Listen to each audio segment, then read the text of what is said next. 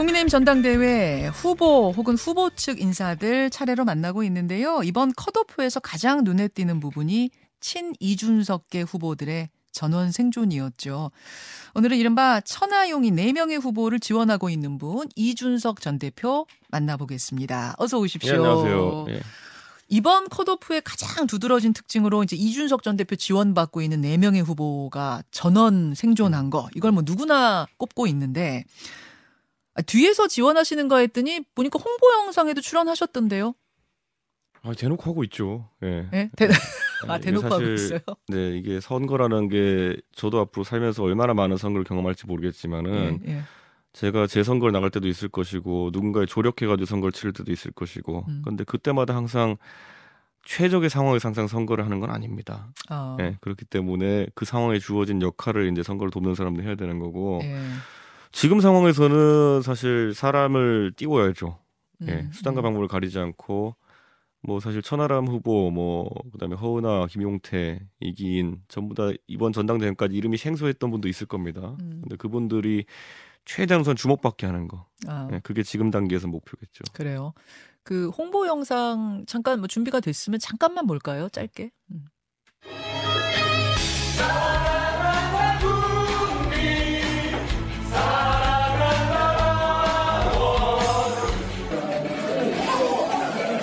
이렇게 춤을 추면서 하고 있고 예 음성까지 뭐 준비를 다 했나요? 예 이렇게 예. 하고 있는데 어 이- 여기서 이제 이준석 대표 등장해가지고 천하람 후보를 막 예. 밀어내요. 예.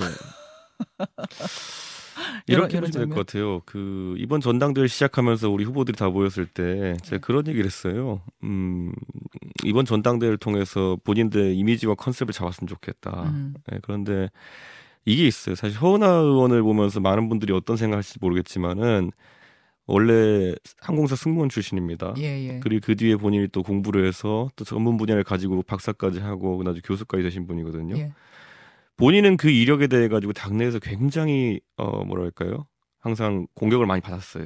아 그 이력에 대해서. 네 그런 걸 가지고 사람들이 무시하기도 하고 어. 예. 어떤 항공사 승무원에 대한 편견을 가지고 공개적인 자리에서 그런 걸 언급하는 동료 의원도 있었고요. 음. 근데 이제 제가 그래서 이제 서원한테 그 말씀 드렸어요. 아니 나는 그게 오히려 강조하고 장점이 되고 호나 의원의 많은 걸 설명하는 이미지의 특징이 돼야 된다. 음, 음. 예, 그래서 이번에도 보면은 제주 4.3 가가지고 이번에 제주도 연설할 때 음. 호나 의원이 그 얘기를 했어요. 이번에 아마 이 연설 한번 꼭 찾아보셨으면 좋겠는 게 최근에 태영 의원의 4.3에 대한 관점 때문에 논란이 있었잖아요. 태영호 의원 예. 허은하 의원 연설이 유치는 이거였어요. 어, 나는 예전에 항공사 승무원으로 제주공항에 자주 갔었다. 음. 근데 어느 순간에 제주공항에 내렸을 때 제주도 출신 선배가 승무원 선배가 이 제주공항이 과거에는 정뜨르 비행장이라는 곳이었고 이 아스팔트 활주로 밑에 미발굴된 4.3 유해가 얼마나 많은지 아느냐라는 얘기를 했다는 거예요. 음. 그래서 허은하 의원이 그 제주 4.3에 대해서 얘기하면서 본인이 나중에 만약 최고위원이 되고 그다음에 어, 그런 공약을 실현할 수 있는 기회가 생기면은 제주 제, 제2공항 만들면은 제주공항 지금 공항 여유가 생기거든요. 예. 활주로 두 개인데 남북으로 되는 활주로가 있어요. 짧은 아, 거. 예. 그거 밑에 엄청나게 유골이 많대요. 아. 그래서 그거 발굴하는 것부터 시작해서 역사와의 대화를 하겠다. 그러니까 그런 자기 자신의 얘기를 풀어갈 수 있는 후보들이 유권자에게 울림을 줄 수 있는 거거든요. 음, 그래서 저는 그런 거 최대한 활용하고 최대한 본인의 경험을 바탕해서 어, 자랑스럽게 나가라. 그래서 대학 응원단장 출신인 이기인 후보는 저기서 이제 응원을 한 거고 응원의 손짓을 한 거고 허은하 후보 같은 경우에는 스튜어디스들이 하는 그 안내 멘트를 저기서 한 거고 그렇죠. 그리고 아, 이기인 후보 같은 경우도요. 네. 연세대학교 응원단이면 굉장히 이제 유명하고 예, 예. 만 자랑스러운 그런 자리인데 이기인 후보는 정치하면서 그 이력이 과연 도움이 될까라는 의구심이 있었을 것이고 아. 그리고 제가 뛰어보니까 알겠어요. 바로 이기인 후보에 대해서 그렇게 응원단장 출신이라고 홍보하니까 예. 밑에 댓글 달린 게 뭐냐면은 아니 왜 본교 출신이 아니고 왜 지역 캠퍼스 출신인데 왜 그렇게 얘기하느냐. 아 그런 또 댓글이 달려요? 근데 그게 사실 대한민국의 사회의 굉장히 어두운 면인데 아, 저는 그런 거 당당히 맞서라고 주문했어요. 음. 왜냐하면 이기인 후보는 오히려 그 입장에서 입지전적인 게 음, 연세대학교 원주 캠퍼스 총학생회장을 했고요. 예, 예. 그리고 원래 응원단 내에서도 예. 본교 출신들을 굉장히 우대했다고 합니다. 어, 그런데 처음으로 예. 예, 어, 비본교 출신이 전체 응원단장 합니다. 연세대학교. 아, 아. 그런 것은 누구나 봤을 때 오히려 긍정적으로 바라볼 이력인데 음. 사회에 부당한 어떤 그런 시선 때문에 지금까지. 감춰왔던 이력도 있었던 거예요. 그래서 저렇게 홍보 영상에 그 이야기들을 담은 거다. 그 예. 얘기를 좀 길게 하셨어요. 예. 어, 얼른 다음으로 넘어가야 아, 예, 하는데 예, 예. 이준석 전 대표 졸지에 졸지에 연탄가스 되셨더라고요. 이게 다 홍준표 후보가 홍준표 의원이 만든 겁니다. 아, 잠깐만 저 배경 설명 좀 드릴게요. 다 홍준표 때문이에요, 제가. 예. 아니 뭐냐면은 네. 뭐냐면은 아 먼저 유상범 의원이 그 어, 선거만 되면은 연탄가스처럼 탁 튀어나오는 이런 사람들이 있다. 예. 이준석 대표 이야기를 하다가 이제 네. 그 이야기를 했습니다. 아, 그랬더니 가만히 안 계시고 또 이준석 전 대표도 어제 받아치셨더라고요. 바퀴벌레? 네. 아니 이 연탄가스랑 바퀴벌레 둘 다 원래 홍준표 대표가 만든 말입니다. 만든 말은 아니지만 정치적으로 사용한 그런 겁니다. 연탄가스 정치인 이야기 했었죠. 예, 그래서 예전에 본인이 당 대표하고 이럴 때 예. 좀 반대 의견 있고 그러면은 선거 때마다 연탄가스 좀 스물스물 기어 올라온 사람들이 있다 뭐 음. 이런 식으로 하시고 예. 바퀴벌레는 또 예전에 또뭐 친박계가 탄핵 때는 다 사라졌더니만 갑자기 바퀴벌레처럼 탁 튀어나와가지고 이제 뭐 득세하려고 한다 이런 취지를 하신 적이 아, 있는데 그것도 다 홍준표 시장 했다는 얘기군요. 아. 그렇죠. 예. 사실 뭐 다 그 저희 당에 있는 유명한 인터넷 밈이나 이런 건 거의 다 홍준표 시장이 만들었어요. 뭐 최근에 뭔 찍자지 이런 것도 다 그거 다 옛날에 홍준표 대표가 본인 대선 슬로건으로 쓴 거예요. 아, 그래요? 그래가지고 당사의 현수막에다가 네. 홍준표 찍으면 자유대한민국 지킵니다 이렇게 해가지고 아. 크게 걸어놨던 게 아, 그게 아, 아. 홍직자지의 어원이에요. 그렇군요. 그리고 유세차에 전부 다 그 슬로건이라 가지고 홍준표 네. 찍으면 자유대한민국 지킵니다 달아놨던 게 홍준표 후보예요. 아하. 그래서 이게 그게 그런 밈을 만드는데 아주 특화되신 분이 홍준표 대표다. 예. 일단 그 뭐, 얘기는 하고. 뭐 전, 전혀 나쁘게 언급하는 게 아니라 예. 뭐 그런 좀 키워드 만드는 능력이 있는 분입니다. 근데 연탄가스처럼 선거 때만 되면 스물스물 탁 기어 나오는다는 표현에 대해서는 어떻게 생각하세요? 하여튼 저는 저 연탄가스라고 하니까 고마운데 제가 연탄가스 싹 피우니까 어, 그 오만 바퀴벌레들 못 참고 튀어나오는 거에 대해서 참 긍정적 역할을 하고 있다 봅니다. 오만 바퀴벌레들이 연탄가스를 못, 참, 못 참고 튀어나온다? 그 오만 바퀴벌레는 누굽니까? 이런 거는요. 천하람 후보가 이제 어, 관심을 받으면서 이제 소위 말하는 윤핵관들에게 가장 비상이 걸린 건 뭐냐면은 사실 그분들은 좀 전당대회 과정을 통해서 어, 우리 개혁적인 성향으로 새로 가입한 당원들이 환멸을 느껴가지고 아예 전당대회 불참하는 걸 바랬을 거예요. 어... 네, 그래가지고 이제 보면은 김기현 후보 측에서 공개적으로 얘기하잖아요. 자기들은 뭐 무슨 자신감인지 모르겠지만 과반 투표로 처음에 1차를 통과할 것이다. 예, 그 목표죠. 그 방법이 뭐 김기현 후보가 제 생각에 갑자기 매력도가 증가해가지고 뭐 꽃을 든 남자에서 다른 거로 바뀌어가지고 그렇게 될 것 같진 않아요. 어허. 개혁 성향의 당원들이 야 이거 완전 이 집은 진짜 대책 욕분해가지고 투표를 하지 말자. 네. 예, 도저히 난 누구도 못 찍겠다 해가지고 안 찍어가지고 모수를 줄이는 방식으로 하려고 하는 게 아니었냐. 아, 분모를 줄이는 방식으로 그러니까요. 50%를 그게 아니면 저렇게 할 수가 없어요 선거를. 그런데요. 예, 그러니까 그런 정도인데 이제 천하람 후보의 부상 때문에 천하람 후보가 뭐 어떤 결과가 났는지와 별개로 지금 보면은 그 본인이 선거 인단이라는 인증을 하는 유권자가 급격히 늘어나고 있고요. 음. 그런 상황이라는 건 다 투표한다는 얘기예요. 아하. 그러면 80만 중에 예. 예. 를 들어서 한 50% 투표율이 만약 나오게 된다. 예. 그러면요 결과 예측이 힘들어진다는 거죠. 아, 투표율이 올라가면. 그렇죠. 예. 음, 그, 그런데 그거하고 지금 이 상황하고는 어떻게 연결이 되는? 그래서 천하람 후보에 대한 공격, 이준석계에 대한 공격이 시작됐다. 올라오니까 슬슬 이제 불안감을 느끼는 거죠, 이제. 왜냐면은 그 이렇게 말씀드릴게요. 절대 그 개혁 성향의 당원들 같은 경우에는요. 단 한 표도 김기현 의원한테는 안갈 겁니다. 아, 어떻게 이렇게 단정적으로 말씀하세요? 아, 단한 표도 안 간. 지금 김기현 후보 1등인데. 아, 보세요. 하는 거 보세요. 예. 그 튀어나오는 그 분들도 보면은 예. 김정재, 유상범 이런 분 튀어나오면은요. 예. 이분들 굉장히 싫어하는 분들이 개혁 성향의 당원들입니다. 아. 예. 제가 있잖아요. 그때 옛날에 그 윤핵관도 보면은 윤핵관 중에 예를 들어서 장재훈 의원이 말 많이 하는 거 보셨나요? 뭐 필요할 때 하, 하시죠. 필요할 그렇죠. 때. 예. 그러면 보통 이제 음. 제가 그때 구분했을 때 음. 윤핵관과 윤핵관 호소인이 있다 이렇게 예, 얘기했는데 예.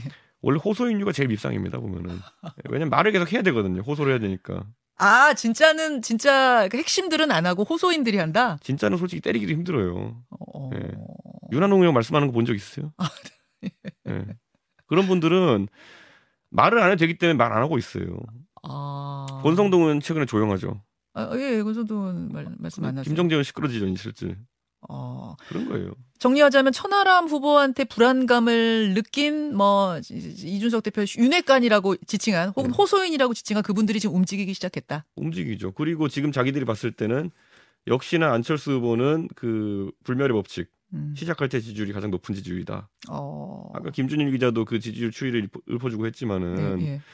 그런 거예요. 그러다 보니까 지금 서서히 이제 위협을 느끼고 주적을 이제 천하람으로 이제 잡으려고 하는 거죠. 그렇게 보시는군요. 네. 천하람 후보는 근데 지난번 출연했을 때 그 얘기했어요. 아 나도 좀 때려 주십시오. 때려 그러니까 마, 마, 맞을수록 커서 별의 순간 봅니다. 막 그러시던데 그러면 지금 이게 이, 선- 이 상황이 나쁜 건 아니라고 보시는 거예요? 나쁜 게 아니라 이제 본 게임이 시작되는 거죠. 그렇습니까? 네, 아까 김준희 기자가 그 읽어줬던 지지율 표에서 그게 음. 보면 그 고성국 TV란 유튜브에서 했던 조사, 예. 그 코프라에서 이제 했던 조사인데 예. 지난 11일, 12일 성인 남녀 2,001명에게 조사했어요. 예, 근데 예. 이 조사가 되게 재밌는 게 뭐냐면요, 뭐 다른 것보다 이겁니다. 국민의힘 지지층만 놓고 결과를 한번 분석했고요. 음흠. 그게 보통 아까 김준희 기자가 언급한 수치고, 네. 그 다음에 윤석열 대통령 지지층 갖고 한번 이제 그 수치를 부족합니다. 예, 후별로. 예. 그 다음에 마지막에 당원이라고 응답한 사람들 수치를 한번 분석을 합니다. 아, 근데 여기서 특징적인 게 뭐냐면요. 아까 그 김준일 그 기자가 읽어줬던 수치가 사실 김기현 후보가 40% 초반대, 예, 예. 그리고 41%. 천하람 후보가 뭐 13% 이런 수치고 음. 안철수가 20%대 중반 이렇거든요. 맞아요. 여기서 김기현 천하람은 음. 당원으로 좁혀가지고 지지를 보게 되면요 네. 각각 4% 5%씩 오릅니다. 아 그래요. 예. 예. 그러니까 예. 45 무슨 뭐 17 이렇게까지 오릅니다. 누구하고 누구? 김기현 후보랑 그 천하람 후보. 천하람 후보. 아, 당원으로만 좁혔을 때는 그 두 후보는 지지율이 오릅니다. 아 두 사람만 올라요. 황교안 후보는 12로 동일할 거예요, 제 기억에. 어. 그런데 안철수 후보만 4에서 5 정도 떨어집니다. 그래요. 27에서 22 이렇게 떨어집니다. 음. 그러니까 당원으로 좁히고 보면은 천하람 후보와 안철수 후보의 지지율 격차가 거의 오차범위 내인 거예요. 음흠. 이게 왜 이렇게 되냐면요. 실제로 제가 처음부터 계속 얘기했잖아요. 당원 배가 운동의 효과가 무엇인지 궁금해하는 분들이 있을 겁니다. 음. 그런데 김기현 그리고 천하람은 예. 일반 지지층 조사보다 당원에서 많이 나오고 음. 황교안은 차이 없고 그다음에 처- 그 안철수는 현저하게 낮게 나옵니다. 당원 가입하기 좋은 날이라고 그렇게 캠페인했던 결과가 지금 나타나고 있는 거다 그 말씀이신 것 그렇기 같고. 때문에 실제로 덩어리가 있는 사람들끼리 대결은 예. 그 덩어리 크기는 우선 차치하고 예. 김기현 대 천하람 밖에 덩어리를 가지고 실제 그러니까 확실하게 그들을 위해서 당원에 가입한 사람들이 음. 있는 사람들은 그 둘인 거죠. 김기현 대 천하람으로 결선 투표 갈 가능성이 그럼 꽤 있다고 보세요. 지금 이 추세가 지속되면 전 된다 보고 그리고 아, 말하자면 이렇게 자꾸 이제 때리기 시작하면 네. 천하람 후보 이제 요, 요 며칠 사이 굉장히 맞고 있잖아요. 네. 이렇게 때리기 시작하면 진짜 결선 투표 갈 가능성은 더 올라간다 이렇게 보시는 거예요? 그렇다 보고 저는 앞으로 안철수 후보 측에서 양쪽 다 못 때리고 어버버버 할 가능성이 높다 봅니다. 어. 왜냐면 제가 아까 제가 이제 안철수 전문가 아닙니까 제가 안자랄 아닙니까? 예. 이걸 말씀드릴게요. 그러니까 설명해 지금까지 제가 언론에 설명해 드린 것도 있고 안 해 드린 것들도 있는데요. 네. 구조적으로 이제 안철수 후보의 지지율이 음. 선거 중반으로 갈수록 계속 떨어진 이유 뭐냐면요. 그 예전에 안철수 후보를 수행했던 분들이 공통적으로 하는 평가가 있어요. 뭐예요? 안 후보가 한 번 이렇게 지지율이 올라가서 치고 올라가 서 자기가 당선권이라고 생각하는 시점부터는 예. 지표를 찾아다닌다는 얘기를 해요. 지표라는 게 무슨 말씀? 내가 이기는 지표를 찾아다닌다. 아, 아, 아, 여론조사 지표 같은 거. 예, 최근에는 이제 여론조사 음. 이런 거 이제 보고 잘 나오면은 그런 걸 이제 방송 가서도 언급하고 계속 이동 중에도 핸드폰으로 그런 검색해보고 이렇게 하신대요. 어. 근데 예전에는 이제 서울시장 선거 이제 예를 들어 바른미래 뛰고 이럴 때 보면 주변 사람들이 공통적으로 그때 하던 말이 뭐냐면은 음.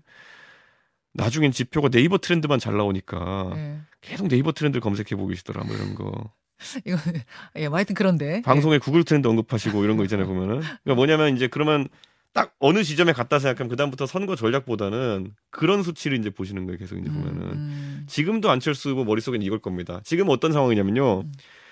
어, 다자에서는 계속 처지기 시작하고 이제 상대적으로 예. 지지난주에 비해서 지- 이제 동일 기관의 조사를 보면은 조금씩 이제 왜냐면 천하람 후보가 등장해 가지고 그 표만 가져가니까 당연히 처지기 예. 시작하죠. 그런데 양자에서는 아까 김준일 기자 언급한 것처럼 아직까지도 경쟁력을 좀 유지한다 생각할 거예요. 아하. 그러면 전략이 다 어디로 몰려가냐면요. 예. 나는 양자로 갔을 때 이기는 것만 생각합니다. 음, 그 결선 투표 갔을 때. 그럼 어떻게 되면 머리가 이제 복잡해져서 단순한 생각 이렇게 하는 거죠. 아 그러면은 천하람 쪽에는 절대 나쁜 인상을 심어주면 안 되고, 아, 천하람 표 가져와야 되니까. 어, 그렇게 해야 되고 이렇게 할 거예요. 근데 음. 그게 선거에서 제일 이제 좀 이제 위험한 지점이거든요. 어. 가만히 있으면 된다 뭐 이런 거. 아. 실제로 지난 2주 동안에 이제 보시면은 대통령실에서 이제 적이라는 식의 표현까지 쓰면서까지 네. 안철수 후보를 누르려고 한 이유에 보면은 가만히 있어요. 아무 말도 안 하면 아무 일도 일어나지 않는다. 그 발언도 있었잖아요. 사실 그게 되게 모욕적인 거거든요. 예. 제가 비유하기를 예. 손들어 움직이면 쏜다 예. 이건데 아. 안철수 후보가 알아야 될 건 뭐냐면은 안 움직여도 쏜다. 아. 제가 그때 한판 승거서 얘기했던 건데 손들어 움직이면 쏜다 그 말을 믿으면 안 돼요. 그래. 근, 손들어 근 데 안철수 후보는 안 움직일 것 같아요. 안 움직이고 있잖아요 지금 안 보면은 손들어 안 움직여도 쏩니다 거기는. 아니 뭐 여기저기 지금 비판적인 메시지도 많이 내고 연설도 세게 하시던데요.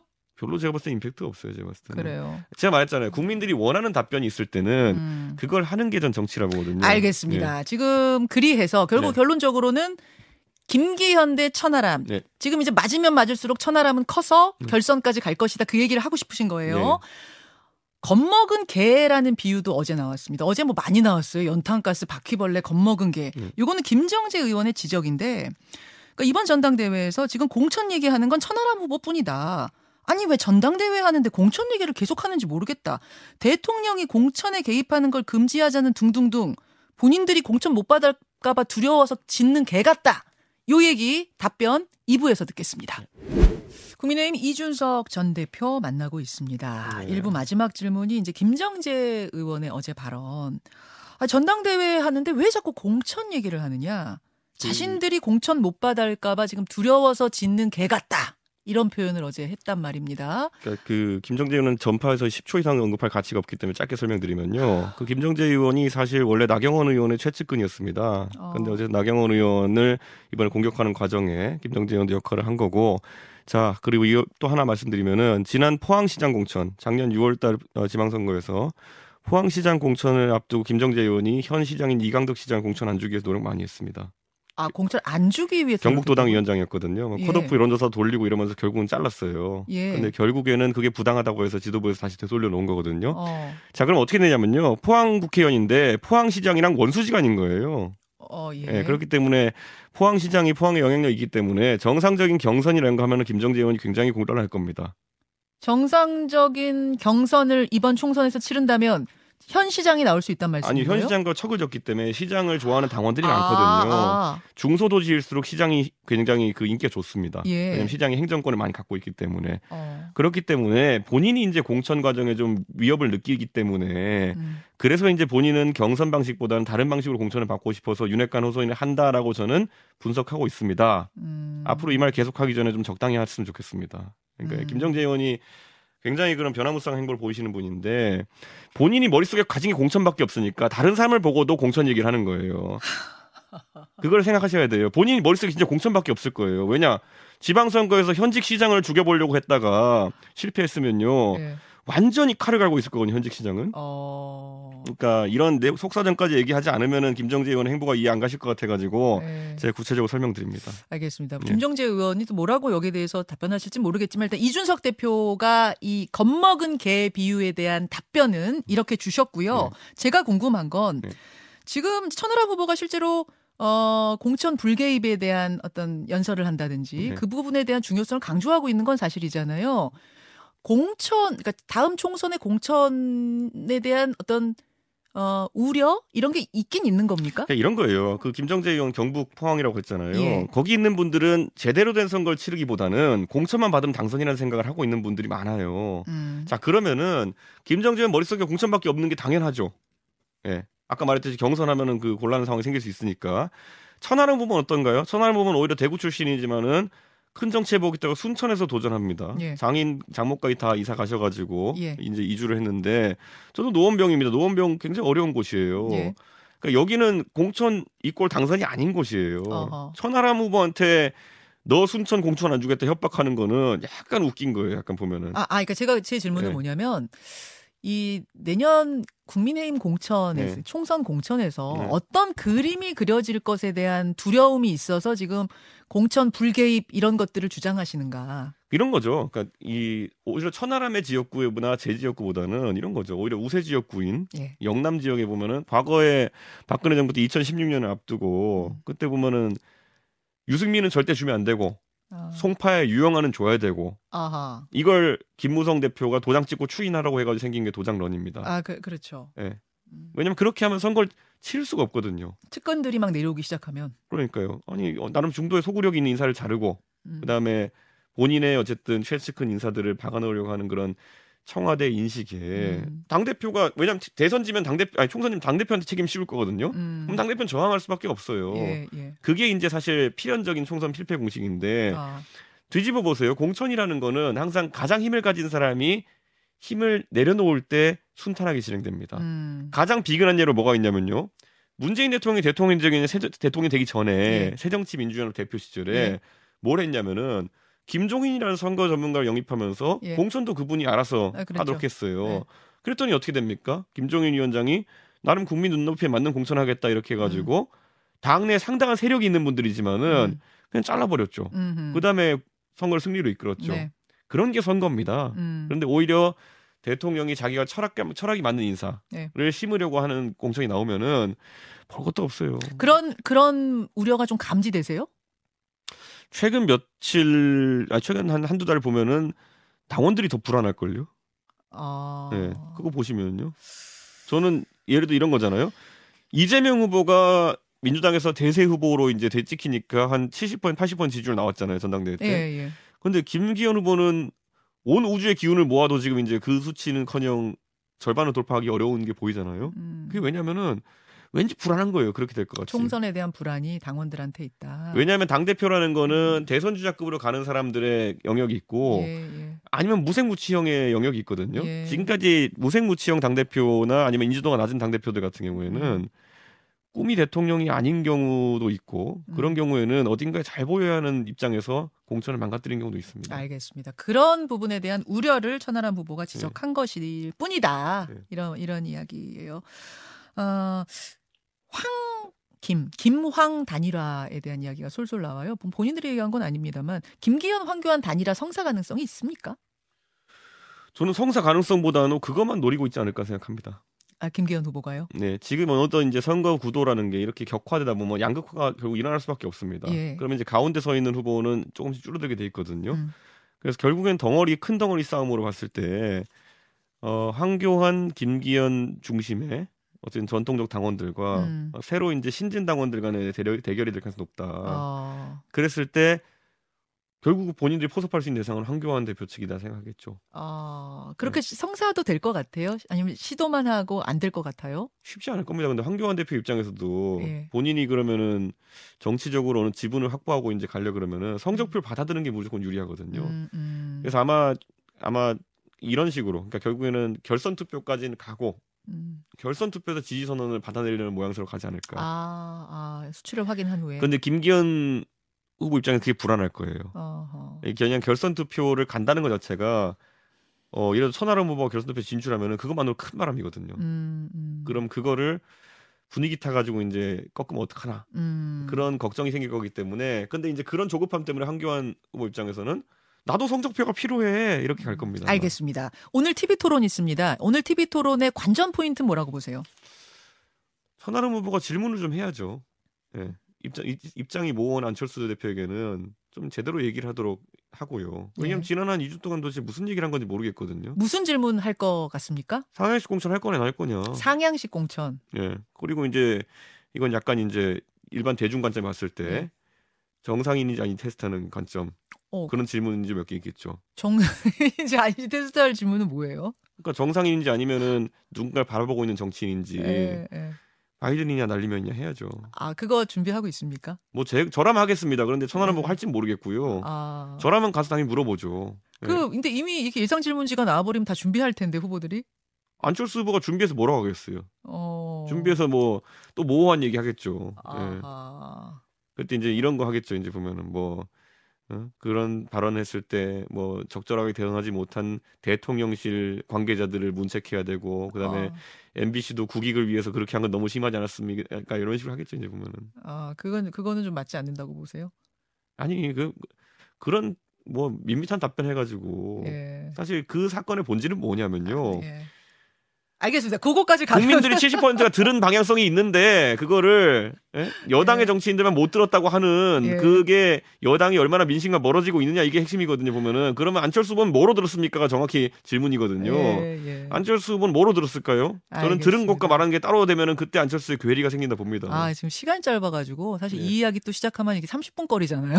제가 시작하기가 좀 겁이 나서 예. 일단 끊었는데 마지막 질문은 이걸로 드릴게요. 예. 전당대회 끝나고 나면 이준석이란 정치인은 뭐 합니까? 저는 다른 방송에서 얘기한 바가 있지만은 굉장히 순진한 행보를 할 겁니다. 순진한 행보가 뭐예요? 서울 떠나세요? 그건 모릅니다. 순진한 행보입니다. 여튼간. 예. 순진한 행보.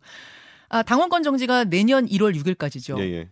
총선은 내년 4월 10일입니다. 예. 한석달 예. 되는데 어, 당비를 3개월 내야만 이제 공천 뭐 신청할 수 있는 자격이 지워지고 예. 그게 아니면 최고위에서 특별히 이 사람을 뭐 특별 공천처럼 줘야 되는데 음. 지금 당 상황 봐가지고 이준석 전 대표한테 특별한 뭔가를 해줄 것 같진 않고 음. 근데 신청할 수 있는 자격은 안 되고 그럼 어떻게 해요? 그런 건 그때 가서 고민하면 됩니다. 예. 나가는 건 확실합니까 총선? 예전에 그 홍준표 대선 후보가 나왔잖아요. 예. 그 2017년 대선 때. 예. 그때 대선 후보 뭐 내보낸다고 그때 홍준표 대표 당원권 정지였어요. 아, 그냥 풀어주더라고요. 그냥 보면은. 아 대선 후보도 나갔는데 아, 그러니까 그런 거는 사실 정, 징계라는 거는 정치적으로 가 내리는 거고 음. 또 끝까지 징계 유지하는 경우도 거의 없어요. 보면은 그럼 다시 확인할게요. 네. 총선은 확실히 출마하시죠? 나가야죠. 예. 100%죠. 네. 예. 네. 그러면 당에서 뭔가 방법을 마련을 하든지 그게 아니면 다른 방법으로라도 나가야겠네요. 아, 그거야 그때 가서 고민하는 거죠. 네.